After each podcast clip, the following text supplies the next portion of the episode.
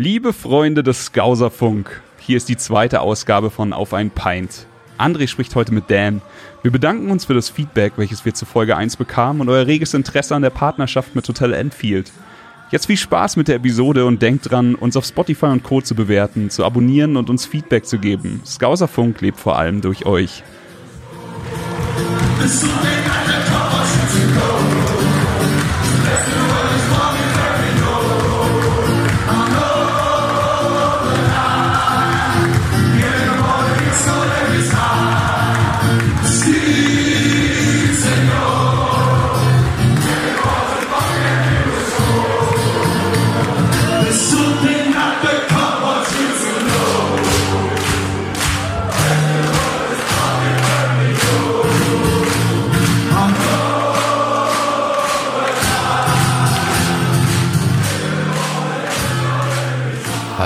und herzlich willkommen zu einer neuen Ausgabe des Skauserfunks. Heute wieder mit einem Sonderformat. Ich treffe mich wieder mit einem Fan auf ein großes, kaltes Getränk und wir sprechen über den mächtigsten und geilsten Club der Welt, dem LFC, Liverpool FC oder wie Leute mit einem Knick in der Tastatur sagen, FC Liverpool.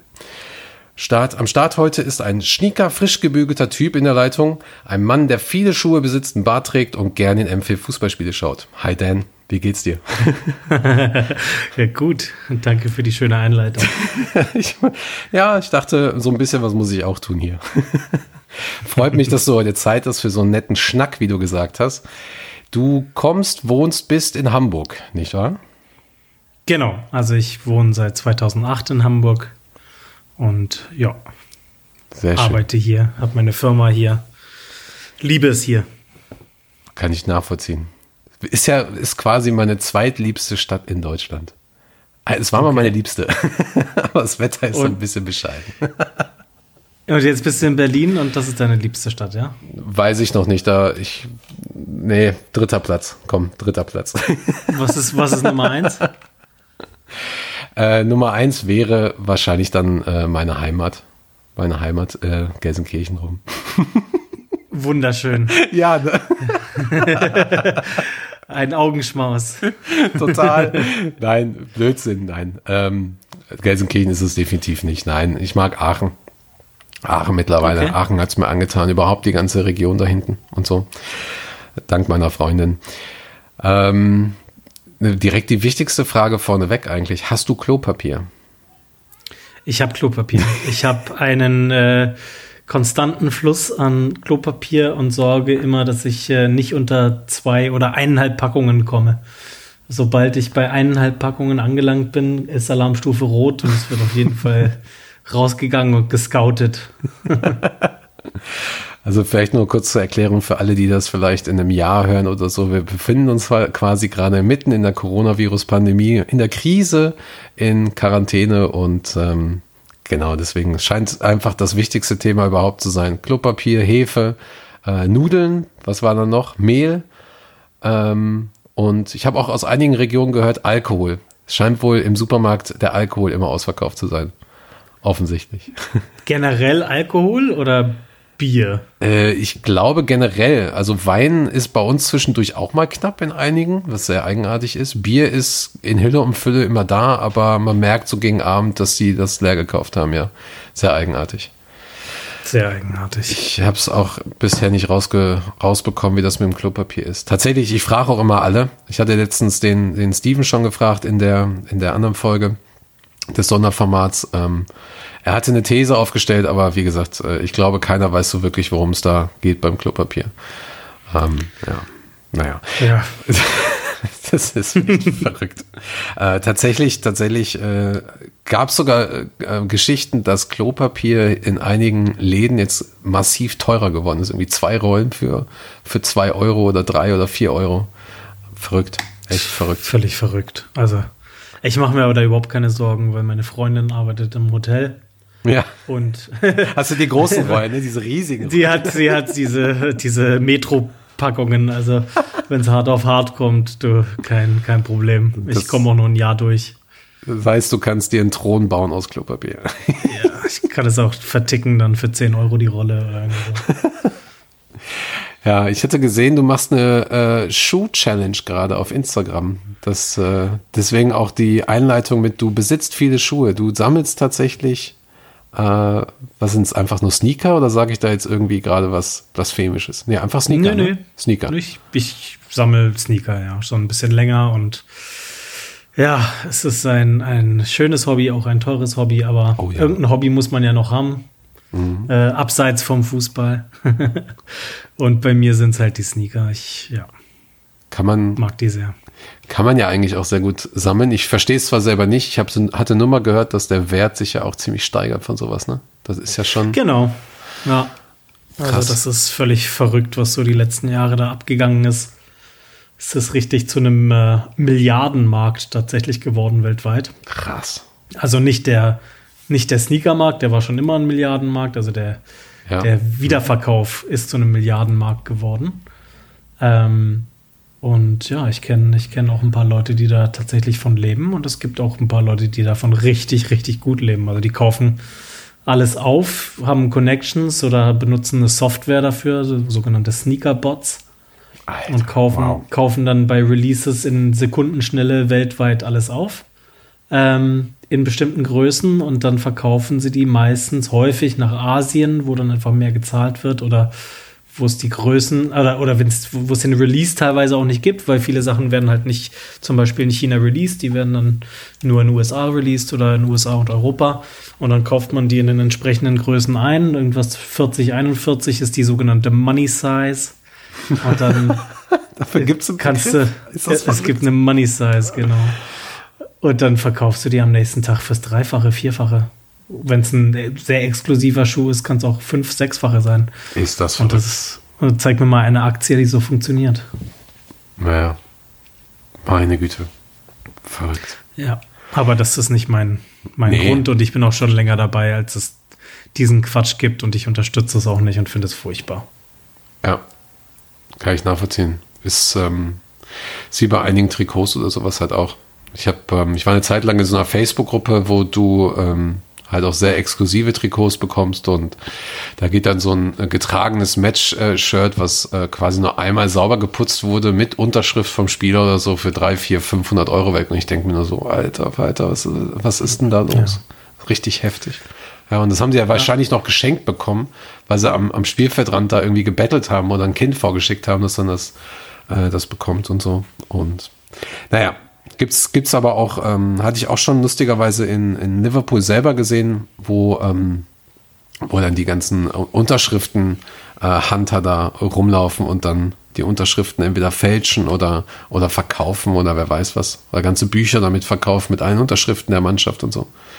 Sehr verrückt. Naja. Ja, es ist verrückt. Das ist halt, also bei den Sneakern ist es halt fast auch bei vielen mehr die Jagd. Also bei mir auch. Es ist die Jagd. Das ist die Challenge. Also etwas zu finden, was, was sehr, sehr rar ist und dann irgendwie auch vielleicht, also ich habe manche Sneaker, die sind von, was weiß ich, 2001 oder so. Ähm, und es gibt natürlich auch viel ältere. Und das dann zu jagen, sozusagen, da ist eigentlich der Reiz bei vielen. Ich meine, das ist ja wie, wie bei den Amis mit Baseballkarten. Warum werden, das sind immer die, das ist ein Stück Papier mit einem Bild drauf. Ob das jetzt eine Baseballkarte ist, die 10 Cent wert ist oder 10.000 Euro. Das ist am Ende des Tages ein Stück Papier mit einem Bild drauf. Die Seltenheit macht's halt aus, ne? Ich habe damals Panini gesammelt, das fand ich immer spannend. Ja. Und da ist es genauso. Du willst die, die seltenen Sachen und willst irgendwie so eine Kollektion zusammenkriegen, ne? Ja, das stimmt. Ich habe es auch, glaube ich, erst ein einziges Mal geschafft, so ein Panini-Buch vollzukriegen. Da habe ich auch wirklich viel Geld investiert. Und da gab es auch, glaube ich, mal vom, äh, von jemandem, der mal bei Panini gearbeitet hat, so eine Rechnung, dass du halt irgendwie über 400, 500 Euro oder so ausgibst, um so ein Heft überhaupt vollzukriegen. Also die Wahrscheinlichkeit, ähm, das zu 100% voll zu bekommen, ist quasi in dem Moment, wenn du halt irgendwie eine gewisse Menge ausgibst. Alles andere ist riesiges Glück. Fand ich ganz spannend. Ja. Ja. Ja, ich Ja, habe immer, ja. ich hab immer auf dem, auf dem Schulhof mit den Panini-Dingern da äh, geflitscht und wer näher an der Wand war, durfte dann alle Karten, die mitgeflitscht wurden, da mitgeworfen wurden, äh, durfte dann die Karten behalten. Da ist dann so riesige Berge. das war ganz spaßig. ähm, wir sind ja jetzt, glaube ich, jetzt muss ich mal überlegen, vier, fünf Wochen schon in Quarantäne eigentlich. Ungefähr Ja. mittlerweile. Und Ich weiß es ähm, schon gar nicht mehr. Nee, ne? Kriegst du schon einen Lagerkoller und äh, mhm. oder wie ist es? Geht eigentlich. Also bei mir ist es, es echt okay, weil ich, ähm, ich habe viel zu tun so und die Tage rasen an mir vorbei. Und ich bin ehrlich gesagt ganz froh, dass ich Homeoffice machen kann, weil ich dann keine andere Ablenkung habe. Ne? Also ich habe halt irgendwie meine, meine drei Projekte ähm, und kriege aber nicht so das Tagesgeschäft die ganze Zeit ab und die tausend Anrufe, die immer dazwischen kommen und mich dann davon abhalten. Und die ganzen Mitarbeiter und Angestellten, die irgendwas wollen, sondern ich kann mich echt drauf konzentrieren. Mhm. Für mich ist das mega. also, ich habe noch keinen Lagerkoller. Solange ich zu tun habe, ist alles okay. Okay, das heißt, du brauchst auch keine äh, Yoga-Gruppe wie bei Liverpool oder schneidest nicht den Rasen wie Milner in der kleinen nee. nee. Rasen, den habe ich leider noch nicht. Das ist Luxus hier in Hamburg. Ja, das stimmt. Sprichst du direkt was an Hamburg? Ähm, du bist ja quasi einer der Leute, die, die sich für die Hamburg Reds verantwortlich fühlen, die die Hamburg Reds auch mitleiten. Vielleicht magst du ganz kurz mal erzählen, wieso ähm, du machst das jetzt eigentlich, jetzt muss ich mal überlegen, Anfang der Saison hat das so ein bisschen angefangen. Ähm, wie war so die Saison bei euch? So, wie ist es, äh, wie sind auch die Spiele angekommen und äh, erzähl mal ein bisschen, damit die Leute das auch so ein bisschen mitbekommen. Genau, also so richtig, so richtig eingestiegen bin ich eigentlich ähm, zur Rückrunde, ne? Und äh, da, es war gut. Also wir haben ein paar Spiele zusammen geguckt in verschiedenen Pubs und es ist echt eine, eine coole Gruppe an Jungs. Und ähm, man merkt einfach, dass da ähm, ja, der Wunsch ist, dass da, dass da Schwung reinkommt und dass man, dass man zusammen Spiele guckt. Und ähm, das war immer eine ganz gute Atmosphäre. Also ich habe da echt ein paar coole Jungs kennengelernt, ein paar coole Leute kennengelernt und schöne Abende verbracht. Ja, hm. war gut. Sehr schön. Und dann warst du ja, glaube ich, auch. Wie oft warst du diese Saison schon in Enfield? Drei? Ich habe drei Spiele gesehen. Nice. ja. ja. Neuer Rekord. Ähm, ist, das, ist es? Ja, naja, ich, also ich glaube, muss mal überlegen, habe ich drei geschafft? Ich war zu vier Spielen dann, ich habe nur zwei geguckt. Ja. Genau. Ähm, welche Spiele waren das? Ich habe äh, im November das Hinspiel gegen City gesehen, da warst du ja auch dabei. Ja, genau. Das grandiose Spiel. Ähm, und jetzt in der Rückrunde gegen äh, Bournemouth und den Mittwoch danach quasi das Champions League-Spiel, das Rückspiel gegen Atletico. Ähm, quasi die letzten beiden Heimspiele jetzt vor der Corona-Krise, habe ich gesehen. Ja, das stimmt. Hast du davon schon was in der Stadt großartig gemerkt? Zu dem Zeitpunkt? Ähm, jein. Also es war, es hing so ein bisschen so eine Spannung in der Luft, ob es jetzt stattfindet, ob es nicht stattfindet. Ähm, aber die Stadt hat sich eigentlich recht normal verhalten. Ähm, das hat ja auch in England irgendwie alles ein bisschen länger gedauert, bis die da runtergefahren haben und bis Johnson mal zugegeben hat, dass da was los ist. Der hat das ja am Anfang so ein bisschen ja, geleugnet oder abgetan. Und ähm, das hat man auch gemerkt. Also ich habe mit, mit Fans geredet und die haben das irgendwie alle abgewunken, haben gesagt, ach, warum denn jetzt wegen einer Grippe so ein Aufriss? Ähm, die haben es nicht ernst genommen und jetzt im Nachhinein war natürlich das Geschrei groß, dass irgendwie 5000 äh, Madrilenen in der Stadt waren und Madrid hat es ja dann so hart getroffen kurz danach. Ähm, da kannst du natürlich davon ausgehen, dass, dass einige davon schon infiziert waren und das mit nach Liverpool geschleppt haben und nach Manchester und wo die halt hingeflogen sind. Ja. Tja, aber so, so ist es halt, ne?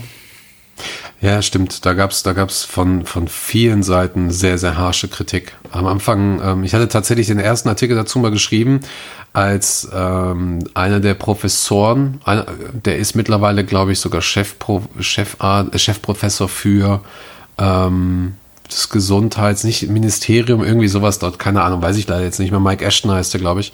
Ähm, der, das wird alles belächelt. Und er hat halt auch gesagt, er ist zum Beispiel selber nicht hingegangen, ist auch schon irgendwie Ende 50, Anfang 60 oder so.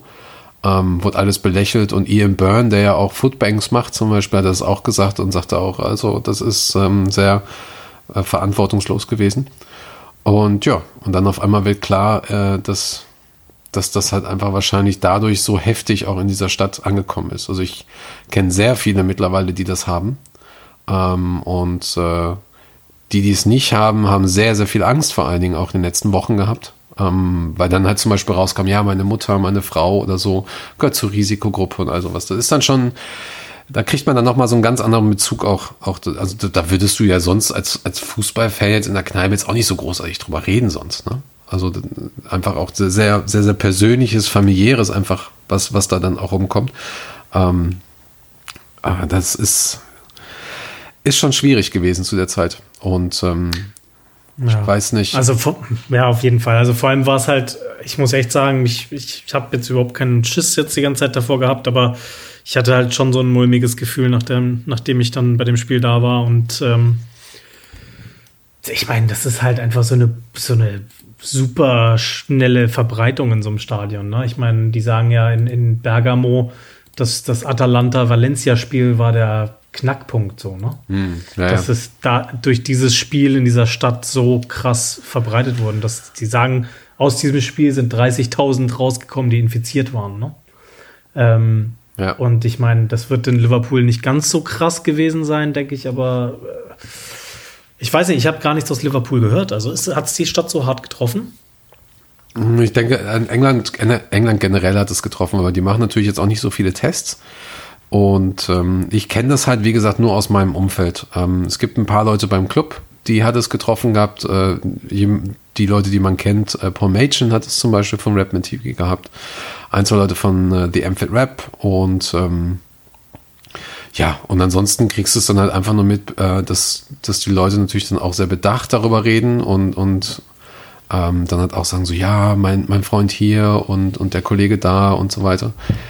Ähm, ansonsten, ich habe halt nur die Bilder gesehen und, und Videos. Also es gibt, die Leute halten sich in England daran, zumindest nicht in England generell, aber in Liverpool halten sich die Leute einfach daran, äh, den Abstand auch zu wahren momentan. Die komplette Stadt ist halt, äh, hatten wir auf Redman Family auf Facebook auch ein Video hochgeladen von jemandem, der es gefilmt hat. Die komplette Stadt ist halt wirklich leer. Ähm, es gibt ein paar Parks, wo Leute zumindest mit dem Hund auch mal Gassi gehen oder einmal am Tag rausgehen und so. Ähm, aber so wie ich das zum Beispiel hier in Berlin jetzt gesehen habe, wo die einfach im Park abhängen und, und, und chillen und ihre Musik machen und äh, in Gruppen abhängen, sowas hast du da halt weniger. So. Das ja. scheint also momentan dann zu funktionieren. Aber wer weiß, wie sich das halt in ein paar Wochen äh, da verhält. Aber momentan ja. funktioniert es auf jeden Fall. Die halten sich dran und ähm, generell habe ich, hab ich ja bisher auch immer Scouser, sag ich mal, und so habe ich eigentlich immer als sehr besonnen und, und so wahrgenommen. Von daher. Ja, Daumen drücken, ja. dass sie das da gut überstehen. Also nicht nur in Liverpool, sondern allgemein alle. Ja, klar. Ja. Natürlich. Kommen wir doch mal zu unserem, zu einem, zu einem, ja, ich wollte gerade spannenden Thema sagen. Es ist natürlich auch spannend, aber zu einem oh, ja. eigentlichen Thema. Ähm, zu unserem Lieblingsclub. Äh, ich meine, du hast ja jetzt drei Spiele auch gesehen.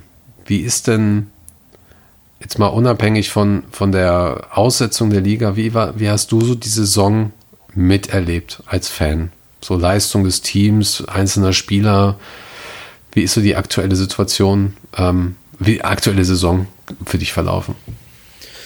Naja, also viel besser kann die Saison eigentlich gar nicht verlaufen. Ne? Also ähm, rein punktetechnisch ist es natürlich der absolute Wahnsinn, was, was Liverpool da hinlegt. Das ist unfassbar. Also man merkt halt einfach, dass das, was die Jahre davor nicht ganz funktioniert hat, nämlich ähm, wenn das Team auch mal nur auf so 70, 80 Prozent läuft, ja, mhm. haben sie letztes Jahr oder die Saisons davor nicht das, das Kind geschaukelt, ja. Und diese Saison ist es halt so, dass sie selbst mit 80, 70, 80 Prozent Spiele gewinnen. Ähm, das ist nicht, ich finde es nicht ganz so attraktiv, wie die Jahre davor. Also es ist für mich nicht mehr dieser Heavy Metal Fußball gewesen. Nicht, also anfangs schon noch ein bisschen, ja. aber es ist einfach viel kontrollierter und sie zermürben die Gegner einfach. Du merkst einfach, dass die durch ihre Spielweise und die Art, wie sie pressen und wie schlau sie spielen und wie blind sie auch aufeinander abgestimmt sind. Ja, sie wissen ganz genau, wo jeder steht. Sie kennen die Laufwege das funktioniert alles einwandfrei, das ist wie eine geölte Maschine jetzt. Ähm, das zermürbt Gegner einfach So, das heißt, ähm, dadurch kamen auch, glaube ich, einfach viele späte Tore. Ähm, weil der Gegner einfach ab der 70. Minute so platt ist vom Hinterherrennen und von der Spielweise, dass, dass dann einfach irgendwann die Tore fallen. Ich finde es, wie gesagt, nicht ganz so attraktiv wie die Jahre davor. Also es ist nicht ganz so, ja, wie gesagt, Heavy Metal, aber es ist äh, super erfolgreich, ne? Ja, und außerdem kann man ja vielleicht dann irgendwann den Mittelweg gehen und trotzdem erfolgreich sein. So, ja. Ne? ja. Ähm, was war so dein Lieblingsspiel in dieser Saison? Das ist eine, eigentlich eine rhetorische Frage, oder? ja, also ich meine, klar, live dabei gegen City. Ähm, muss man, würde ich schon das Spiel mitnehmen, auf jeden Fall im Kopf zu stehen. Wenn du, wenn du 3-1 City nach Hause schickst, das ist einfach schon eine, eine geile Nummer. Ja, drei, wir hätten ja, glaube ich, sogar, wir haben 3-0 geführt und hätten wahrscheinlich sogar noch ein viertes schießen können, eigentlich. Ja. Und das war schon, war schon krass. Es war so unheimlich laut im Stadion. Also ich habe ja schon einige Spiele miterlebt, aber so laut, boah, das war schon, weiß nicht, wie du das ja. empfunden hast. Was, was heftiger als äh, das Real äh, das, das Atletico Madrid-Spiel? Was ja. heftiger? Ja, ja, wobei ich sagen muss, ähm, ich war ja beim City-Spiel und beim Bournemouth-Spiel wirklich im Kopf. Ähm, und beim Atletico-Spiel war ich ähm, auf dem Mainstand. Und ähm, ja, das ist schon, das ist schon ein Unterschied. Also ich fand die Stimmung nicht ganz so gut bei Atletico. Äh, andere haben mir gesagt, die kamen sehr, sehr gut rüber im, im Fernsehen. Ich habe sie jetzt als nicht ganz so gut empfunden, aber die, das Spiel war einfach auch nicht ganz so gut. Ähm, ja. Und äh, auch gegen Bournemouth war es auch nicht so toll. Also sie waren ja da in so einem bisschen so einem Tief zu dem Zeitpunkt im jetzt mhm. die letzten ja sagen wir mal, nach der, nach der kurzen Winterpause, was ja generell für mich immer ein Problem ist, ähm, wenn LFC irgendeine Pause macht, finde ich immer, dass sie danach nicht gut spielen. Ähm, und das war auch hier der Fall. Das heißt also, die Stimmung gegen City, die war brutal. Ja, die war unfassbar. Das war echt ein, ein Dauergesang und eine Lautstärke. Ja. ja. Krieg schon direkt wieder Gänsehaut jetzt. ja, ja, wird, wird wieder Zeit. Bald weit. Ähm, Gibt es für dich, äh, wer ist für dich so der Leistungsträger diese Saison? Gibt es für dich so einen Spieler, den du so ein bisschen hervorheben würdest? Oder, oder ist es eher die Mannschaft? Ist es eher nur der Trainer? Ähm, wo siehst du da, ähm, ja, vielleicht einfach einen Standpunkt bei irgendwem, wo du sagst, so, ey, ohne den will es gar nicht gehen? Ähm, oder weil das, dieser Spieler da ist? Das ist ja das Schöne, dass die Jahre davor hätte ich gesagt, ohne den geht's nicht, ohne den geht's nicht. Dieses Jahr wird es relativ gut abgefangen, wenn jemand ausfällt, finde ich. Mhm. Ähm, einen Leistungsträger hervorzuheben, glaube ich, wäre nicht ganz fair, mhm. äh, weil du, weil alle Leistungsträger sind. Das ist ja, das ist, ist so ein gut abgestimmtes Team und das hat ja auch ein paar Jahre gedauert, bis sie auf dem Level waren alle. Ähm, und das ist so eine gut geölte Maschine, wie gesagt dass es schwer ist, da jetzt jemanden rauszuheben. Klar, man kann sagen, Henderson, der irgendwie jahrelang ja irgendwie kritisiert wurde als kein richtiger Captain oder einfach kein guter Spieler, ähm, hat mir gezeigt, dass er ganz wichtig ist und dass es ganz viel auf ihn ankommt ähm, und er auch einen Unterschied machen kann. Dasselbe kannst du natürlich auch für einen äh, Trend sagen, dasselbe kannst du auch für einen Firmino sagen. Dasselbe kannst du auch für einen Manet sagen. Also es ist schwierig für mich, da einen rauszuheben. Also äh, ich fand Fabinho sehr, sehr gut vor seiner Verletzung. Den fand mhm. ich auch sehr, ja. sehr wichtig. Mhm. Nach seiner Verletzung war er sehr wackelig. Also da hatte er sehr durchwachsene Spiele, fand ich. Ähm, aber es ist schwierig, weil es gibt, es gibt Spiele, da, da ist, scheint der besser und der besser. Und das ist auch gut so, weil dieses Coutinho-Ding, das wir früher hatten, dass also ein Spieler so viel Aufmerksamkeit gezogen hat und so viel auch den Ball verlangt hat und gehortet hat, ähm, das war nicht gut für uns. Deswegen war das auch eine gute Entscheidung, meiner Meinung nach, damals nicht irgendeinen verrückten Ersatz für Coutinho zu holen, sondern das, die Verantwortung auf die Mannschaft zu verteilen. Hm. Und das macht es auch für mich gleichzeitig schwer, weil Transfers, ich weiß nicht, ob das auch noch ein Thema ist heute. Ja, das würde ähm, quasi jetzt so langsam direkt dran kommen. das das macht es für mich auch wirklich schwer, ähm, da irgendwelche Superstars reinzuschmeißen. Ähm, also diese ganzen Mbappé. Ja, Ta Tagträume mit Mbappé und so. Ähm, natürlich unfassbarer Spieler, unfassbares Talent, super jung, wahnsinniger Typ. Ne? Also welche Mannschaft würde der nicht verbessern? Aber ich stelle mal die Frage auf, könnte es nicht auch zu ganz schönen Problemen führen? Also nicht nur, dass er das äh, Gehaltsgefüge natürlich absolut sprengt, ähm, auch, dass ich glaube ich, dass er diese Maschine äh, ins Ungleichgewicht bringen könnte, einfach. Ne? Mhm. Und es gilt da echt, die richtigen passenden Spieler zu finden. Und das ist gar nicht so leicht.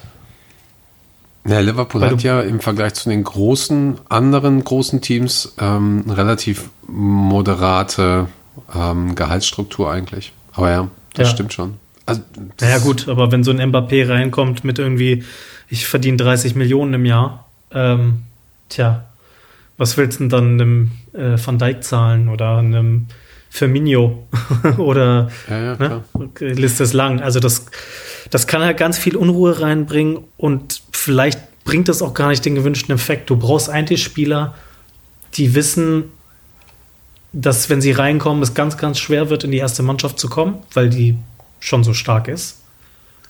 Also es wird ganz schwer, jetzt einen der drei vorne auszutauschen. Ähm, aber du musst halt den Spieler finden, der die Challenge annimmt. Ja, und sagt, okay, ich nutze die Minuten, mhm. die ich kriege, ja, ja und äh, dränge mich halt auf, ne? Weil das ist schwer, das ist schwierig, da passende Leute zu finden, aber ich weiß halt auch nicht im Moment, ob alle bleiben, ne? Das sowieso. Und die Frage ist natürlich auch nach dieser Pandemie, wie sieht da überhaupt das Gehaltsgefüge aus und so. Wir hatten jetzt ähm, wir hatten ja eine Folge auch jetzt mal aufgenommen, da ging es tatsächlich auch um, um den Skandal von Liverpool, ähm, wo er dann auch ähm, Peter Moore sich entschuldigt hat und alle zurückgerudert sind, als es ja auch um die Gehaltsvorstellung ging, äh, nicht Gehaltsvorstellung, Entschuldigung, um die ähm, Staatshilfen. Und da haben wir auch das Thema ähm, uns, uns gefragt, so überhaupt, naja, wie sieht's halt dann danach aus? Ja, und das ist ja jetzt auch ein großes Thema in den deutschen Medien für die Bundesliga. Ähm, da habe ich schon ein paar sehr, sehr gute Ansätze gehört und gesehen und gelesen. Ähm, aber das, es ist sehr, sehr wahrscheinlich, dass sowas einfach nicht mehr passiert, ne? Dass so, so äh, dreistellige Transfers vielleicht einfach erstmal durch sind für die nächsten Jahre und vielleicht auch solche Unsummen einfach auf lange Sicht durch sind. Das ist auch jetzt, ähm, also es ist auch einfach zu wünschen. Ja? Die Frage ist halt einfach, muss da, muss da jemand 30 Millionen pro Jahr verdienen? Wofür? So, das ist ein bisschen heftig. Ja, das ist, im Vergleich. Also ich hatte, ähm, ich weiß nicht, ob dir das was sagt, Sunderland Till I Die, die, die Netflix-Serie. Ja. Ja, ähm, da ist es ja so, dass die durchgereicht werden von der ersten Liga in die zweite und dritte. Und das ist mir vorher gar nicht so bewusst gewesen. Aber zum Beispiel in der ersten Liga hatten sie ja gesagt, so ja, in der ersten Liga ist ja das durchschnittliche Gehalt eines Premier League-Spielers 64.000 Pfund pro Woche. Ähm. Und dann kommen sie halt irgendwie in die zweite Liga, da ist es irgendwie nur noch 12 oder so, 12.000 Pfund. Und in der dritten Liga, wo halt teilweise auch ähm, krasse Vereine einfach mitspielen, ähm, ist es dann irgendwie 2000 Pfund. So, über drei ja. Ligen verteilt, das ist krass. Sowas. Ja, und äh, vielleicht wird das Ganze halt einfach solidarischer und sozialer auf lange Sicht. So auch, auch intern sozialer. Schauen wir mal, schön, aber da, schön wär's, ja. Ja, aber da ist halt, wie gesagt, Liverpool und das, deswegen hast du einfach auch gewisse Spieler, die wahrscheinlich niemals nach Liverpool gehen. So, weil sie einfach, einfach sagen so, hey, wir haben sowas wie, wie einen internen, inoffiziellen Price Cap. Das Thema ist halt durch. Den Rest kriegt ihr über, über Prämien oder, oder über irgendwelche Werbeverträge, die ihr euch holen könnt oder so. Weiß, ja, ja, also ich meine, ich, klar, bei Mbappé könnte ich mir natürlich gut vorstellen, dass Nike mit reinbuttert und so ein LeBron James da auch irgendwie bisschen mithilft als Miteigentümer, weil der ist ja irgendwie Homie von, von Mbappé und es gab ja diese zahlreichen Bilder mit den beiden, wo LeBron auch irgendwie eine LFC-Cap auf hatte und so. Also so ein paar Sachen, die natürlich Benzin aufs Feuer schütten.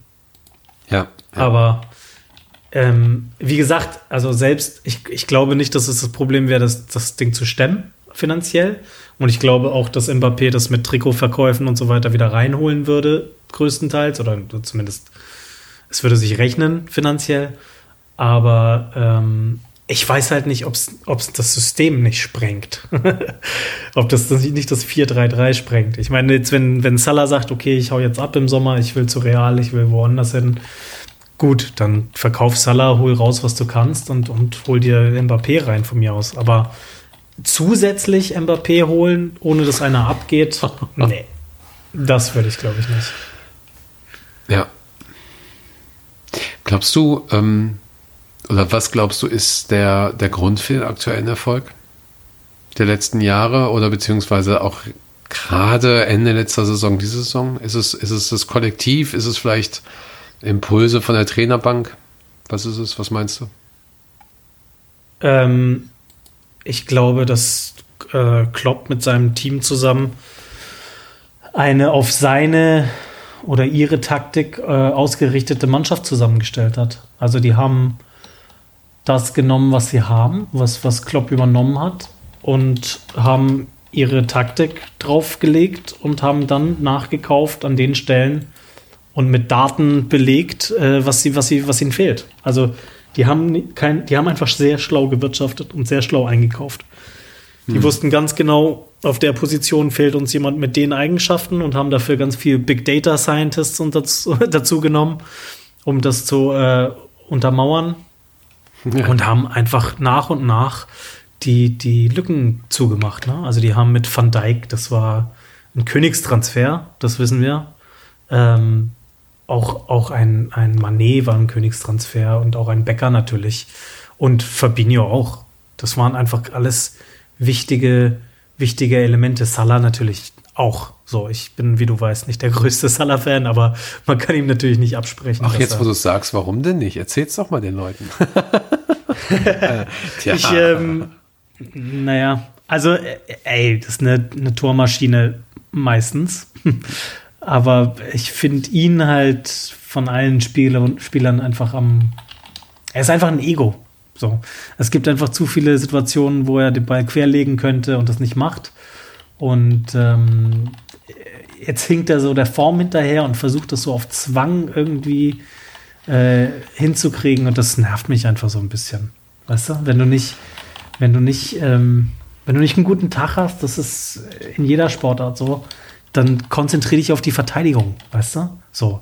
Dein, mhm. Deine Torchance kriegst du schon, aber dann arbeite mehr nach hinten und helf der Mannschaft dabei. Und ich finde Salah teilweise beim Verteidigen faul. So, und er kommt damit ganz gut durch, weil das Kollektiv das auffängt. Aber es fällt einem, also mir fällt es auf. Ich finde ihn ganz schön faul, das ist so ein Pseudopressen teilweise. Und dann hat er aber wieder so krasse Spiele, wo, wo er aufblüht und dann bin ich auch schon wieder ruhig. ja, okay. Okay, ist, ist auf jeden Fall eine Tormaschine, ist eine der erfolgreichsten. Mittlerweile hat die krassesten Statistiken eigentlich. Ja, aber er ist halt kein Ian Rush, ne? Nee, nein, natürlich noch nicht. Ne? Da fehlt halt noch ein bisschen was. Aber, aber ich finde ja schon, dass, dass ein Stürmer einfach auch ähm, egoistisch sein muss. So ist natürlich immer die Frage, wann. Aber ähm, wenn ich mir so ein Suarez angucke oder ein Torres, was, was die ja teilweise gemacht haben, das ist, äh, da, da musst du so ein, so, ein, so, ein, so ein verrücktes Genie im Kopf sein und einfach sagen, so, ey, ich ziehe das Ding jetzt durch, ich baller da jetzt drauf oder mach noch, eine, noch einen Haken. Und äh, ja. So, ne? Es war ein anderes System mit Suarez und Torres. Das waren klassische Neuner, ne? Und da war das System auch auf die ausgerichtet. Und Salah ist halt für mich keine, keine klassische Neun und das Ganze funktioniert vorne auch nur für mich durch das Pressing von, von Bobby und das Nachrücken von jemandem aus dem Mittelfeld, also dass ein Genie dann nachrückt und ähm, das eigentlich dann so ein Vierergespann ist vorne.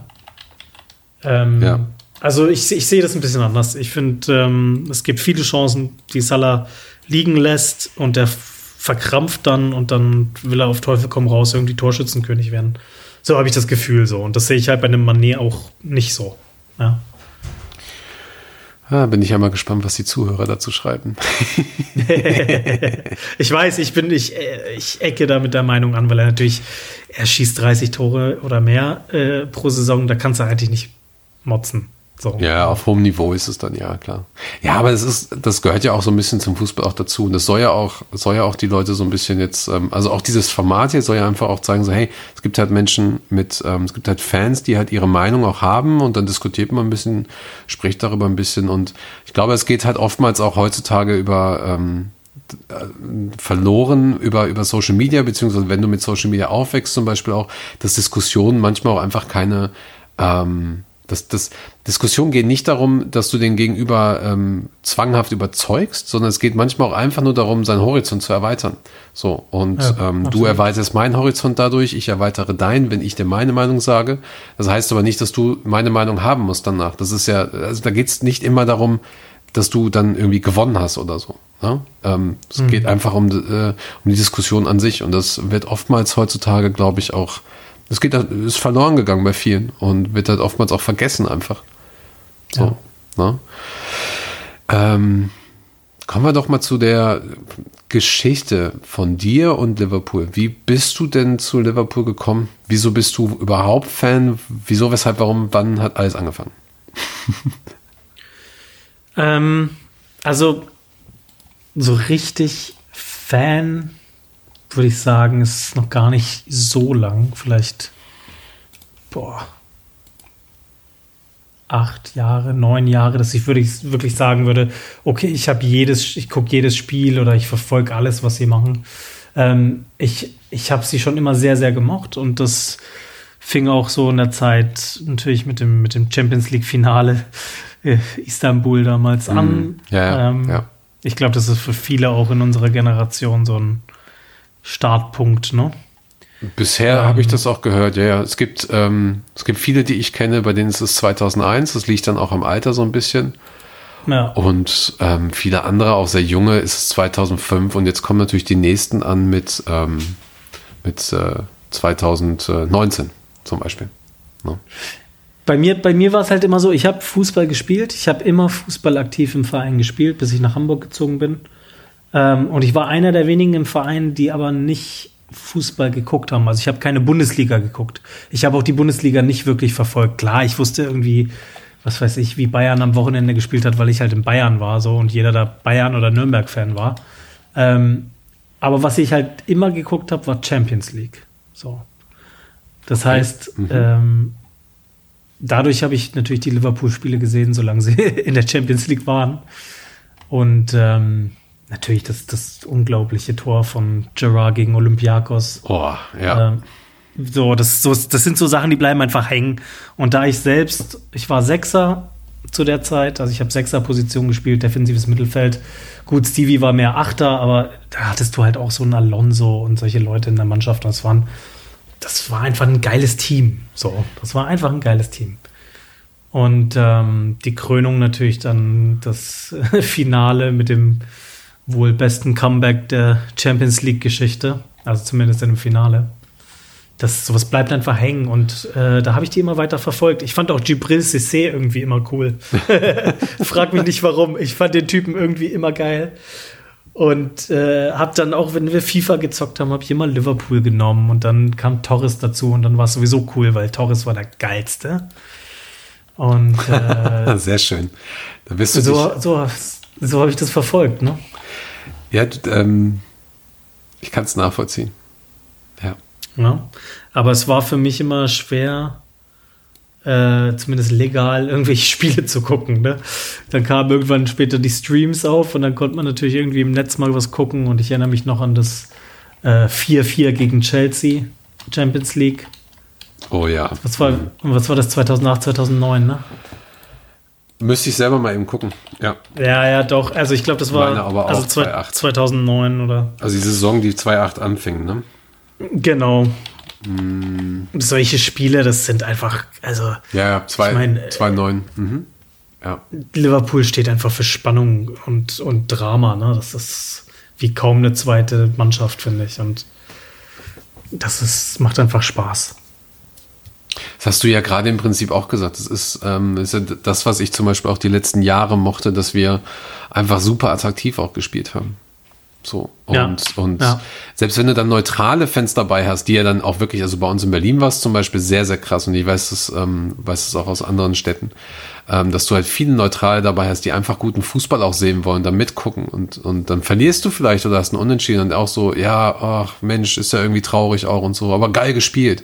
Davon kannst du dir zwar auch nichts kaufen, aber es äh, macht dann da aus der ganzen Sache so ein, so ein Sympathieding, weißt du? Und das ist, glaube ich, auch manchmal sehr wichtig. So, das ist. Äh, ja, absolut. Also die Mannschaft hatte halt immer die, den Her das Herz am richtigen Fleck. Ne? Es war halt immer der, immer der, der Arbeiter irgendwie und also zumindest in unserer Generation war es ja eine nicht so ganz erfolgreiche Mannschaft wie jetzt in den 70ern und, und 80ern und äh, auch teilweise in den 90er eigentlich auch nicht mehr, ne? Nee. Ähm, nee, nee. Also, also letzter Meister, Meistertitel halt dann noch. Und dann hast du halt äh, 2-1, ne? Die, die vielen Pokale, beziehungsweise die vielen genau. Siege. Und dann ist dann wird es halt auch immer wieder ein bisschen, bisschen düster zwischendurch. So. Aber genau, klar, diese, diese, diese, diese Zeit, die du einfach hattest von Shankly auf Paisley und Paisley auf Fagan, einfach, wo du, wo du einfach mal alles abgeräumt hast, was irgendwie da war und Double, Triple, was auch immer. Ähm, das war, das ist schon heftig. Es ist halt auch die Frage, ob man das heutzutage noch machen kann. Also die einzigen, die es ja quasi so ein bisschen schaffen oder geschafft haben, war ja Real Madrid lange Zeit jetzt. Ähm, hm. Aber man kommt in diese Richtung, ne? Also man kommt so ein bisschen in diese Richtung jetzt wieder. Du hast halt zwei Champions League-Finale hintereinander gehabt. Bist jetzt Meister. Wer, ja. wer weiß, was, äh, was nächstes Jahr ist. Ja, also es spricht ja alles dafür, dass, dass das so weitergehen kann. Ne? Also, dass da eine, eine Legacy aufgebaut wird. Ja. Ähm, Finde ich auch gut, aber ich bin trotzdem dafür, dass es alles nachhaltig geschieht und man auch weiterhin irgendwie die Jugend mit einbaut und jetzt nicht einfach nur so ein zweites Manchester City wird oder so. Ja. Das fände das fänd ich nicht, äh, also das würde mich dann nicht mehr interessieren. Klar würde ich natürlich Liverpool noch mögen, aber das ist nicht das, wofür dieser Verein steht in meinen Augen. Und ähm, ja. Mhm, ja. Was war dein erstes Spiel in Enfield? Tatsächlich das City-Spiel. Ach echt? Ich dachte, ja, du warst vorher war doch schon mal da. Nein. Ach, nein, wie krass nein. ist das denn? Ja. ja, gern geschehen. ja, danke. Ach, herrlich. Ähm, was hast du denn, die Spiele, die du gesehen hast von Liverpool, hast du da irgendwie so ein Spiel, wo du sagst, so, ähm, unabhängig jetzt von dem City-Spiel, so, alter Falter, war das ein krasses Spiel? Habe ich heute noch so, quasi Liverpool-Moment mäßig, habe ich heute noch Gänsehaut und denke ich einfach so, das war so das absolut krasseste Spiel, was ich von denen gesehen habe. Oh, da gibt's so, also da gibt's zu viele, weil, wie wir schon gerade gesagt haben, Liverpool ist ja einfach Drama-Time. Ähm, also, schon allein in den letzten zwölf Monaten oder jetzt machen wir mal 16 Monate draus. Also, äh, das Rückspiel gegen Barcelona. Äh, ich, hab's, ich hatte es schon fast innerlich abgeschrieben. Ich saß hier mit einem Kumpel zu Hause ähm, und er hat gesagt, willst du das Spiel gucken? Ich so, ja klar, aber äh, was, was, was wollen wir damit so? Nach dem Motto. Ja. Ähm, also, das, das war ja unfassbar. Ich nehme auch gerne mit das, das Spiel von den Kids gegen Arsenal mit dazu. Unfassbares Spiel. Oh ja. Mhm. Unfassbares Spiel. Ich nehme auch gerne das Spiel gegen Dortmund dazu. Natürlich. Äh, UEFA Cup. Lovren, ähm, Lovren Last 6, Minute. 16. Ja, also das sind jetzt nur aus den letzten Jahren. Wie gesagt, das Spiel ähm, gegen Chelsea, Champions League, das 4-4 auch wenn wir nicht weitergekommen sind. Es, also da kannst ja jede Saison gibt es ein paar von den Dingern gefühlt. Olympiakos ähm, halt im Prinzip dann, ne? Olympiakos vor dem, vor dem Finale. Ähm, ja, also zu viele, glaube ich. Also ich würde sagen, dass das Barcelona-Spiel ist schon, ist schon mhm. ein, ein ganz, ganz besonderes. Ja. Weil die Karten einfach so, also die waren ja so gegen uns. Ja, ja. Auch schon allein vom, vom Line-Up her irgendwie, dass du mit Shakiri und Origi und äh, hat sich nicht Cater dann auch verletzt, irgendwie relativ schnell? Äh, war der nicht Ich mein- vorher? Ich muss mal gerade gucken, aber irgendwer ist relativ schnell rausge raus, musste rausgehen. Ich meine Cater, der gerade- Oder, oder war Wijnaldum? Nee, ich glaube. Kate, nee, nee, Wijnaldum ist ja eingewechselt worden. Ah, stimmt, Äh, genau, es war andersrum. Warte mal kurz. Ähm, Cater hat sich verletzt und der war richtig gut drauf. Hm. Und dafür ist dann, meine ich, Wijnaldum reingekommen. hoch, was ist denn hier? Oder? Alles. Ja. Ich guck mal gerade eben. Wechsel. Wijnaldum ist reingekommen für Robertson, der 46. Nee, Cater war Ah ja, richtig. Robertson hat sich verletzt, was Ja. auch schlimm war. Was auch schlimm war. Weil dann haben wir nämlich, ich muss mal gerade wirklich noch mal hier gucken, das ist ja interessant. Genau, Milner hat Salah hat nicht gespielt, auf jeden Fall. Salah hat nicht gespielt und genau. äh, Bobby hat nicht gespielt. Ja, ja, genau. Henderson, Fabinho, Milner im Mittelfeld. Genau, so war das dann. Dann ist nämlich Milner auf die Seite gegangen. Robertson hat ja Genau. vorher auch noch äh, Dingens einem mitgegeben, ne? Dem, ähm, äh, wie heißt er? Äh, dem kleinen Messi einem mitgegeben. Genau. Genau. Und äh, ist auch eigentlich verrückt. Wechsel. Ey, Gomez ausgewechselt für Origi Ja, in der 85. ja. Boah. Ja, Wahnsinn. Also, äh, ein Kumpel von mir, der auch zufällig André heißt, Nee, nicht 85. Ähm, Entschuldigung. Origi ist, ähm, nee, hat das Tor gemacht in der 85. genau, nee, Gomez ist dann reingekommen für Origi. Ja, ja, Origi hatte vorher 79. Entschuldigung, ja, ja. Genau. So das. Mein, mein Freund André war, war da. Der hat äh, Karten gekriegt äh, und meinte, als das, vier, als das vierte Tor fiel von Origi, dann ist das Stadion eigentlich fast in sich zusammengeklappt. Also er meinte, das, da, sind, da sind Leute über drei, vier Reihen geflogen so und gesprungen und er gemeint, das war wie, eine, wie ein Moshpit, mehr oder weniger. Ja, geil. Und, und ich meine, der geht halt ins Stadion seit, 14, seit 40 Jahren. Der Typ ist jetzt 50 und war schon als Kind, als kleines Kind das erste Mal im Stadion. Ähm, und hat gesagt, sowas hat er noch nicht erlebt. Also wie da, wie die Stimmung da war an dem Abend, war, hat er gesagt, das hat er nicht erlebt. So. In 40 Jahren. Und ähm, ich glaube, also das, ja, wie gesagt. Mal gucken, was sie, was sie nächstes Jahr wieder bringen. Ja, ich, ich Jungs. kenne Geschichten. Äh, wir haben einen bei uns aus Berlin, der ist, äh, der ist Waliser und ähm, der, jetzt muss ich mal gerade überlegen, wie das war, weil es waren so zwei, drei Geschichten, wo ich echt nur noch im Nachhinein mit dem Kopf schüttel. Ähm, ich glaube, dass er ins vielleicht nicht ins Stadion gekommen ist, weil er ähm, er wollte dann doch nicht, weil für ihn war das irgendwie klar. Aber es gab Leute vor dem Spiel, die ihre Karten für einen halben Preis verkauft haben die gesagt haben, so das Thema ist sowieso durch und so weiter. Ich weiß auf jeden Fall von, von, von äh, einem Kollegen dort, der ist reingegangen und hat dann auch direkt Mitte irgendwie Cop oder so, hat dann da irgendwie Normalpreis auch bezahlt.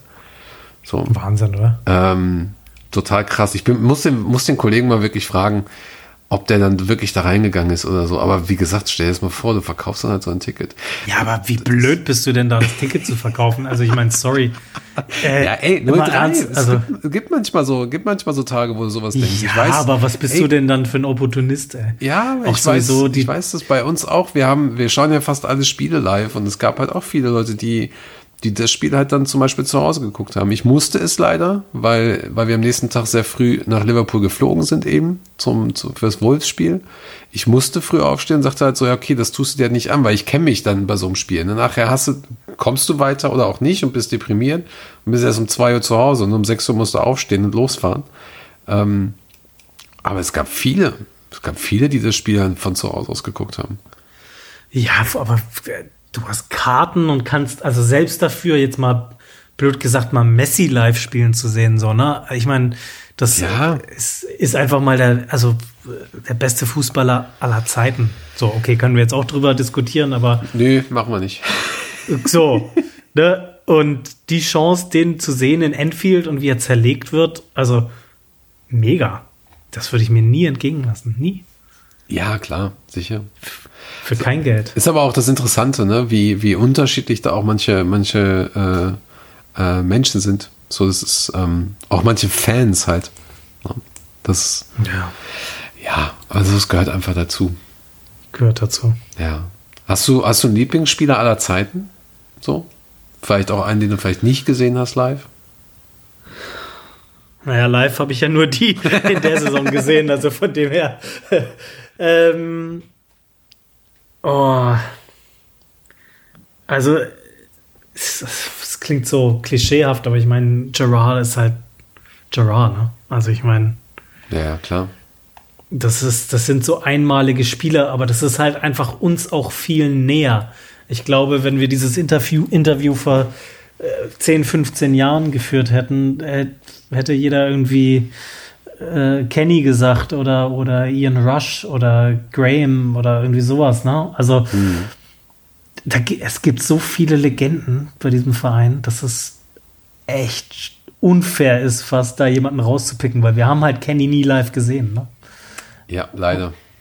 So, Rush hat man vielleicht noch in den 90ern so ein bisschen was mitgekriegt, wenn man das Alter hat, aber und Kenny auch noch ein bisschen, aber es ist ja, schwierig. Also ich würde sagen, für mich ist es Stevie. Okay, ich log's, ich log's ein, mal gucken. nee, klar. ja, natürlich. Es ist, es ist ja bei mir auch, Gott, ich habe für mich ist es mittlerweile schwierig, das, das, das komplett sozusagen, weil ich auch ähm, sehr angetan bin von, von Kenny Dalglish und äh, zum Beispiel Graham Souness und ja. ähm, Ian Rush zum Beispiel auch. Aber irgendwie muss man sich entscheiden. Bei mir war es zum Beispiel halt Gerard war irgendwo diese Ikone, diese Legende, diese lebende Legende, diese One-Man-Club-Person, wie du sie halt zum Beispiel in Totti hattest bei Rom. Genau. Ähm, was mich immer angezogen hat. So. Ja. Ähm, ich komme ja noch, also bei mir ist es ja dann zum Beispiel so mit, mit Schalke aufgewachsen, da hatten wir es teilweise halt auch, dass wir Spieler hatten, die dann einfach gesagt haben, so, ja, ich bleibe jetzt noch ein paar Jährchen hier, dann höre ich auf, ich spiele nicht für einen anderen Club oder so. Oder was da für ein Aufguss gemacht wurde, als, als Ton zu Bayern gegangen ist oder so, zum ja, Beispiel. Wahnsinn. Das ist eine absolut, da ist, die Stadt ist, ja, aber, ähm, also richtig explodiert, alles sauer gewesen. Durfte sich ja jahrelang nicht bei uns blicken lassen. Ähm, ist halt dann einfach auch so. Ähm, und das ist, glaube ich, auch das, das Besondere an dem Club, dass, dass, man, dass man auch sowas noch hat und auch vielleicht heute auch noch so wichtig ist. So, ich weiß, bin mir nicht ja. sicher, wie das dann bei Arsenal ist, Chelsea oder so. Man City können wir ja komplett aus, äh, außen vor haken. Ähm, also jeder, der, der Fan von diesem Verein ist, hat den Fußball nie geliebt oder nicht mehr geliebt. so, das ist, ja, weil es ja mittlerweile ein Fakt, also was die einfach machen, das ist ja, ist einfach nur noch Betrug. So, ähm, ja, aber das ist wieder ein anderes. Thema. Ähm, das hast du aber vielleicht zum Beispiel noch bei United oder bei Everton so ein bisschen auch. Ja. So fällt mir also jetzt gerade an. Ein, West, ne? West Ham, ne, kannst du vielleicht sagen. Also gut, klar, das sind ja. Vereine, die jetzt vom Verkaufen auch leben, aber die natürlich wahnsinnig Tradition haben und. Ja, West Ham hat sich aber auch zum Beispiel kaputt gemacht. Ja, durch das ja West Ham hat sich kaputt gemacht, ja, ja, das stimmt. Aber trotzdem ein, ein traditionsreicher Verein, hm. der mir auch, also ich finde den auch nicht ganz unsympathisch. Da sind andere weiter oben in der Liste der unsam, unsympathischen Vereine. Ähm, ich bin, muss ich, die Story muss ich mal kurz erzählen, jetzt wollen wir West Ham haben. Ähm, wir haben gegen West Ham gespielt im, in ihrem Olympiastadion und ich bin ja manchmal so, ich will ja dann auch bei so einem Pub-Viewing ein bisschen Atze sein, so, dass ich da ein bisschen rumbölke und einfach auch so Buh oder irgendwas schreie, ne? Einfach, ne? Du hast einfach, mhm. dass einfach ein bisschen Pfeffer drin hast. Und dann sitzen wir dann da so und ähm, gucken das West Ham-Spiel. Ähm, ja, einige sitzen, einige stehen und ich bölk dann so raus, so, boah, dieses scheiß West Ham wieder mit seinen, mit seinen, mit seinen scheiß Blasen da, mit seinen scheiß, ähm, na, wie Bubbles. heißen sie? Ja, genau. Dreht sich ein Kollege von mir um und sagt so, das haben die aber übrigens vorher auch schon gemacht. Und ich so direkt von 180 auf 0 runter. Ich so, fuck, du hast ja recht. Scheiße. Aber erstmal direkt losge losgemeckert. So, und wenn du dich dann mal mit sowas dann beschäftigst, so, ja, ähm, ich habe mich so komplett auf, also West Ham hat für mich vieles kaputt gemacht. Ich habe mich mal mit einem West Ham-Fan unterhalten, der hat gesagt, er, er hält es nicht mehr aus, in Stadion zu gehen.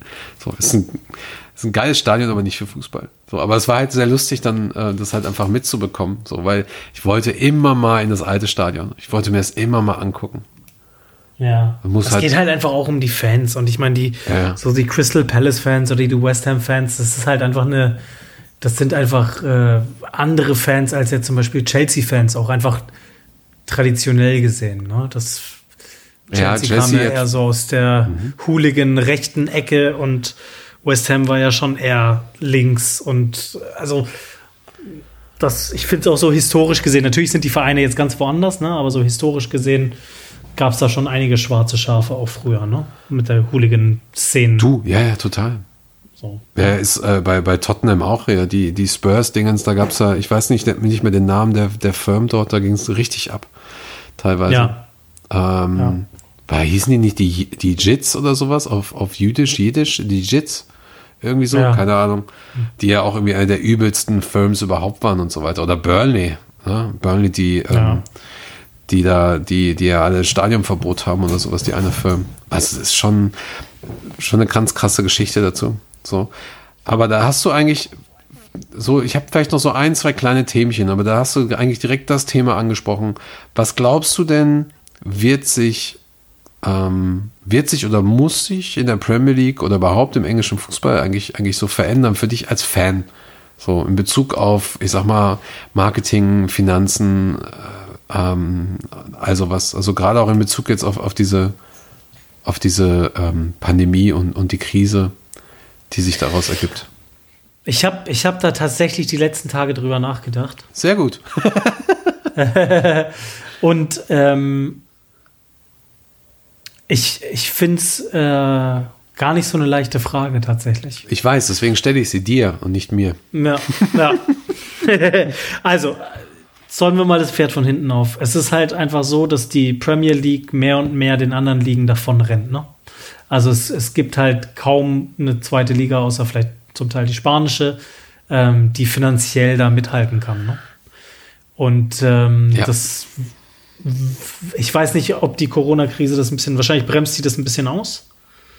Aber ähm, im Prinzip wird die Schere wie überall anders da auch nur noch größer werden, wenn jetzt nicht irgendwelche anderen Maßnahmen endlich mal greifen. Ja, also ich habe einfach für mich persönlich gemerkt, mir wurde es einfach jetzt auch langsam zu viel Fußball. Es war einfach zu viel. Es waren zu viele Spiele es waren zu viele Cups, gut, die gab es schon immer, aber auch dann die Vorbereitung, US-Tour, Asien-Tour, jenes, das ist einfach too much.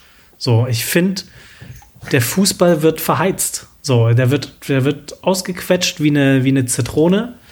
Und jeder Cent wird da rausgeschüttelt und vermarktet und was weiß ich, aber es ist mir einfach too much. So. Ähm, und ich hoffe, dass sie da ein bisschen den Riegel vorschieben diese ganzen US-Touren, ich war, ich verstehe, ich verstehe aus Marketing, marketingtechnischer Sicht, warum die wichtig sind. Aber ey, gib den Leuten auch mal eine Pause, so, äh, ja, nutzt irgendwie die, die, die Vorbereitungszeit und fliegt nicht immer quer durch die Welt irgendwie nach Dubai und dahin und dorthin und reduziert das einfach mal, ja. Einfach, dass die auch ein bisschen mehr Nachhaltigkeit vorleben im Fußball. Ein bisschen weniger CO2-Fußabdruck finde ich gut. Ähm, auch dieses ganze Gelaber von der, wie heißt die Super League oder wie die heißt, also diese europäische Liga und solche Geschichten, ey, das ist alles nur noch Ausquetschen vom Fußball. Und das finde ich brandgefährlich. Also das finde ich ähm, wirtschaftlich gesehen brandgefährlich und ich finde es auch einfach gefährlich, weil die Leute irgendwann zu satt sind. Und ich merke, dass bei mir der Punkt, also ich bin kurz davor, dass ich einfach sage, ich bin zu satt. Ja, überlegt man sich halt, welche Spiele man schaut. Schaut man noch das kleine Spiel im FA Cup, der genau. mittlerweile genau. auch ähm, langweilig geworden ist, beziehungsweise auch an, an Relevanz verloren hat, wie ähm, der Ligapokal schon längst leider. Aber ja. die Frage ist halt, machst du es eher an der Menge der Spiele oder an dieser konstanten äh, Bombardierung mit, mit News und, und jeden Tag passiert etwas ähm, fest? Oder ist es, ist es so, dass jedes Spiel übertragen wird? Oder, oder?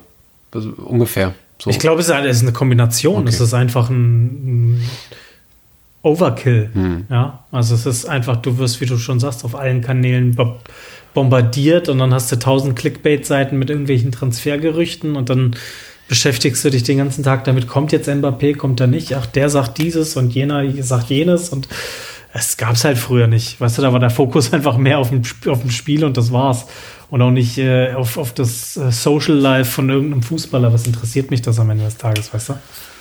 So, diese, da hat ja auch keiner mehr Privatsphäre oder es ist einfach too much. Allgemein auf jeder Ebene too much. Zu viele Spiele, zu viele News, zu viel Content. Hm. Das Lustige ist, ähm, es gab die Diskussion schon mal intern bei uns unter, unter einigen Fans und ich habe dann darum gebeten, dass sich mal jemand damit beschäftigt hat. Dann, ähm, und dann habe ich mich auch selber damit nochmal beschäftigt. Es geht darum, dass tatsächlich zum Beispiel Ende der 70er und Anfang der 80er es eigentlich genauso viele ähm, Spiele gab wie heute. So, also mhm. da gab es zum Beispiel, es gab eine Zeit lang Liga mit 42 Spielen, zum Beispiel. Ja. Ähm, Du hast dafür zum Beispiel weniger ähm, Champions League gehabt. Du hast dann meistens nur so drei, vier, fünf, sechs Spiele gehabt und dann bist du im Finale gewesen und so. Aber es gab dann auch viele Wiederholungsspiele und so weiter und so fort. Die ganzen, die ganzen äh, Freundschaftsspiele auch. Der Unterschied ist aber, und deswegen habe ich die Frage gerade nochmal hinterhergeschoben, der Unterschied ist aber, es gab nicht alle Spiele, die übertragen wurden zum Beispiel. Und es gab, ja, ja. es gab dann zum Beispiel auch eine Zeitung oder so, wo du dann halt den Match Report gelesen hast am nächsten Tag. Es gab das Radio und, und so weiter. So.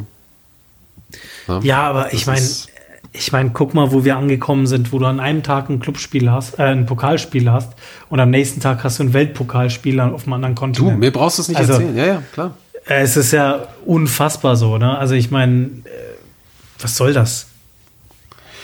Ja, ja, ich weiß es halt selber. Also wir haben ja auch ein Mediateam und, und schreiben ja auch die News und, und, überlegen halt manchmal wirklich, was wir da machen, weil du bist dann irgendwie, nehmen wir mal an, du bist halt nachmittags irgendwie raus aus der ganzen Sache und hat, hat auch keiner mehr Zeit. Du gehst am nächsten Morgen hin und dann hast du vielleicht eine Breaking News und dann bist du, oder eine halbe Breaking News oder so, gehst auf eine Seite, wo du deine, deine Artikel herholst quasi und dir deine, deine Quellen holst und hast auf einmal acht interessante News innerhalb von 24 Stunden acht News, wo du echt so denkst, so, boah, fuck, was, ja. wovon berichte ich denn jetzt? Was? Und irgendwie setzt du dann doch irgendwie was aus. Und die Frage ist dann halt auch, ähm, wie, also welche News ist da halt auch wirklich wichtig? So, ne? Ähm, es wird ja viel Clickbait heute gemacht. So, wenn ich mir überlege, alleine wie viele Artikel wir über Werner schon geschrieben haben bei uns. Ja, und wie, Wahnsinn, ne? Ja, das ist schon Wahnsinn. Und im Prinzip äh, brauchst du eigentlich nur einen Artikel, der geht nämlich über Harvards ähm, wo halt einfach eigentlich drin steht, so, ey, eigentlich Leute, äh, kümmert euch nicht um den Scheiß. Das ist alles nur Clickbait. So, oder halt ein Analyseartikel würde ähm, Werner halt funktionieren, würde Werner passen ins System. Stattdessen gibt's halt eine News über, über eine mögliche Verbindung, dann gibt's eine weitere News über eine Verbindung, dann gibt's eine News darüber, wo er über die Verbindung was gesagt hat und so weiter geht's. Und dann bist du irgendwann da und denkst nur so, fuck, was mache ich jetzt? So. Aber die Leute stehen ja. ja da drauf, die wollen ja das halt teilweise auch haben. Ne? Das ist, da muss man dann, das ist eine schmale Gratwanderung, aber ich gebe dir da wirklich vollkommen recht. Ich habe seit 2012 erst zwei Spiele nicht gesehen. Ja. Und damit meine ich wirklich. Ähnlich bei mir. Ja, und damit meine ich auch wirklich, ich habe auch die Preseason-Spiele gesehen. Ich bin teilweise in der Nacht dafür aufgestanden. Okay, ich musste da auch twittern, aber trotzdem, ähm, das ist, das ist dann schon wirklich krass. So. Ja, es verliert einfach an Bedeutung. So, und das, das, kann mir keiner erzählen. Das ist einfach so. Es verliert so etwas, was du in so einem Maße konsumierst, verliert irgendwann einfach an Bedeutung. Du stumpfst ab. Ja. Das ist das eine und das andere ist halt, ich habe es zum Beispiel gemerkt, also für mich sind wir Meister geworden, ähm, aus meiner Sicht Meister geworden, als wir das, das, das äh, Leicester-Spiel hatten. War für mich ja. irgendwie klar, okay, das Thema ist durch. Und ja. als dann, ähm, als dann das United-Spiel kam, gab es auch tatsächlich ein paar Leute um mich herum, die mich dann auch nochmal gefragt haben, so, ey, wie siehst du das? Und dann war ich so, eigentlich sind wir es jetzt schon. So. Ähm, und wir haben ja auch im Podcast mal darüber gesprochen, so zu dem Zeitpunkt. Und das ist dann, ähm, dann merkst du aber, also ich habe das zu dem Zeitpunkt gemerkt, dass es dann in dem Moment so Mitte, ja, Ende Januar wurde es für mich auch ein bisschen zu viel dann. So, da habe ich dann ja. auch wirklich gemerkt, so puh, also das, das, weil das sind ja dann auch wirklich ein Dramaspiele gewesen. Das ist, was da beim Wolves-Spiel teilweise abging, da dachte ich echt so, ja, Wahnsinn. Jungs, was ist hier los, ne? Ähm, ja. Ich habe ich hab kein Spiel ausgesetzt, aber ich bin dann auch mal zum Beispiel nicht im Pub gegangen, weil ich dann auch einfach gemerkt habe, so okay, ob ich jetzt da bin oder nicht bei so einem Spiel, ist jetzt gerade irgendwie egal. So, ne? Also so ein Atletico-Spiel habe ich zum Beispiel, ich weiß gar nicht, ob ich jetzt doch das erste habe ich gesehen, aber das zweite zum Beispiel nicht. Ähm, mhm. Weil man sich dann halt auch irgendwann mal so eine Entscheidung trifft. Es gehört für mich natürlich schon ein bisschen dazu, im Pub zu gehen, weil die meisten Spiele finde ich von zu Hause aus langweilig. So. Aber das muss man sich wirklich mal überlegen, ne? Also, das muss man sich für die nächsten Saisons auch mal überlegen. So, ähm, ob das halt wirklich Sinn, Sinn macht, so. Das ist, ähm, also die Vorbereitungsspiele, das ist ja dann klar, Liverpool macht damit Geld, das ist auch vollkommen in Ordnung. Ähm, können sie halt dann ganz gerne machen. Aber ähm, dass aus allem auch ein Wettbewerb gemacht wird. Ja, das ist Wahnsinn, weißt du? Also als, als würde die UEFA nicht mit der Champions League genug verdienen, dann müssen sie noch ihren Supercup hinterher schieben, weißt du? Mhm. Wo, wo du dann gegen Chelsea da im Sommer noch vor der Saison spielst. Also was für ein Quatsch. So, ich verstehe den Cup und es ist auch ein leichter Pokal zu gewinnen und so weiter. Aber dann hat die FIFA auch nochmal einen Anspruch und will den, den, die Weltmeisterschaft, die Club-Weltmeisterschaft, wo du schon wieder irgendwo hinfliegen musst mitten in der Saison. Also es ist irgendwie, man kommt sich halt, also wenn man das Ganze mal so durchleuchtet, dann merkt man halt einfach, dass da wirklich nur finanzielle Interessen dahinter stecken. So. Das ist jetzt kein Pokal, wo ich mir irgendwie einen, also wo ich drauf abgehe, weißt du? yeah. Also wir, Weißt du, was ich meine? Okay, wir haben jetzt den europäischen Supercup gewonnen, toll. Ähm, klar, ist ein Pokal, den man hat, aber ist der, hat er jetzt wirklich so einen hohen Stellenwert? Weiß ich nicht. Also. Es ist natürlich, es hat, glaube ich, der war, glaube ich, wichtig für uns, einfach für die Mentalität war das wichtig. Ich glaube, ich glaube, ähm, ich glaube, dass es dir direkt mal so einen Push gibt. Ne? Okay. So, ja. aber, aber du hast, da, da, da stimme ich dir zu, es ist alles schön und gut, auch der, der, der, der Weltpokal ist alles schön und gut. Aber es hat irgendwann halt auch einfach wirklich dann seine Grenzen. So, und, und ja, genau. Klopp hat es ja auch schon oft genug gesagt, so, ey, Leute, ähm, macht doch mal ein bisschen Pause, macht mal ein bisschen entspannter. So, alleine diese Ansage von ihm, ähm, über Weihnachten so, wo er sagte so, ey, da gab es so viele Spiele, da gab es mit Sicherheit Stress bei einigen zu Hause. So. Und Klar. ich, ich kenne das selber. So, wir hatten zum Beispiel für, ähm, ich glaube, Ende Mai, Anfang Juni ist das, wo das Champions League-Finale ist. So, und ich habe zum Beispiel für das letzte Champions League-Finale ein Event gehabt. Und ich sagte so, boah, Mensch, ähm, ich weiß nicht, ob wir dieses Jahr wieder hinkommen, das wäre krass. Äh, und dann meinte aber meine Freundin auch so zu mir, so, du weißt schon, dass da eine Konfirmation ist. Und ich nur so als allererstes, fuck. Ja. So habe ich aber gesagt, so, es war am nächsten Tag, da habe ich aber gesagt, so, ja, okay, dann komme ich halt nach. Nee, du fährst mit mir dahin. Da mussten wir ins Ruhrgebiet. So, und ähm, da habe ich gesagt, ja, okay, dann gucken wir wenigstens am Abend vorher das Finale zusammen. Ja, okay, das können wir machen. Da ist dann halt, ne, ähm, das, wenn, wenn es wirklich jeden Tag einnimmt von dir, dann ist das halt sehr, sehr krass. Oder, oder jeden, jeden, jeden Freitag, Samstag, Sonntag oder so. Ja, aber es, es ist halt tatsächlich so, auch bei meiner Freundin, dass sie, sie fragt schon gar nicht mehr, weil ich sage immer, ja, es ist ein total wichtiges Spiel. Und da sagt sie, ja, das höre ich halt jede Woche zweimal. so. Weil immer sage, ja, aber es ist wirklich, und es ist ja auch so, du kannst ja kein Spiel verlieren in der Premier League. Das ist ja der Wahnsinn so. Du, ja. Wenn du ein Spiel verlierst, bist du ja schon hinten dran und dann hast du noch Champions League dazwischen. Das kannst du auch nicht verlieren. Und das ist, es hat, es ist halt so ein ungeheurer Druck in dieser Liga. Du hast so einen ungeheuren Druck. Und auch die Trainer haben einen so ungeheuren Druck wie in kein, kaum einer anderen Liga. Und ich frage mich halt einfach, wie gesund dieser Druck ist. Äh, auch für einen Klopp, so, den du ja auch irgendwie lange am Klopp halten willst. Ja, ja, klar. Alter, der, der fällt irgendwann einfach ausgebrannt um. Der hat ja, der ist ja froh, wenn er im Jahr zwei Wochen Pause hat. Also, das ist einfach nicht nachhaltig. So, und das ja. ist einfach Vollgas, Vollgas, Vollgas die ganze Zeit. Und das ist halt das, was ich meine. Das merke ich als Fan, das merken die als, als, Mediz als Mediziner, also das ganze medizinische Team hat irgendwelche Spieler, die die ganze Zeit Vollgas laufen müssen. Du brauchst einen Kader, der viel breiter ist, um sowas abzufangen und so weiter. Also es ist, es ist kein nachhaltiges System. So, und das ist auf Dauer einfach nicht gesund. Und da muss man einfach fragen, ist das der richtige Weg? Ich finde nicht. Aber ich habe jetzt auch keine schlaue Lösung, von dem her. Kritisieren ist immer leicht. Können wir direkt beim, bei der nächsten Folge machen, wenn wir nochmal eine aufnehmen, weil äh, es hat mir doch tatsächlich sehr viel Spaß gemacht. aber jetzt auf jeden Fall, auf jeden Fall, ja, ne, so langsam kommen wir jetzt zum Ende, aber das ist, äh, hast, hast du auf jeden Fall sehr viele schöne, äh, offene Fragen und, und Gedanken ähm, auch für die Zuhörer geschaffen.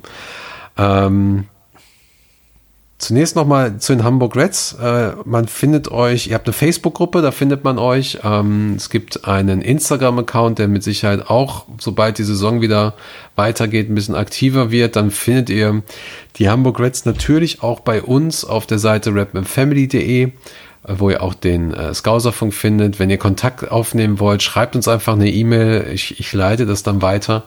Oder kommt, sucht nach der Facebook-Gruppe Hamburg Reds auf äh, Facebook. Und äh, Dan, erstmal vielen, vielen Dank, dass du, Ja, dass du die Zeit hast, ähm, dafür hattest. Und äh, ja, sag, sag gerne nochmal was. Die letzten Worte gehören dir. Gott, so eine Verantwortung. Schon wieder so ein Druck. Was will ich jetzt mit den letzten Worten? Nein, also wie du schon gesagt hast, wir haben eine Facebook-Gruppe, da kann jeder ist herzlich willkommen. Äh, er, sie, es, divers, whatever.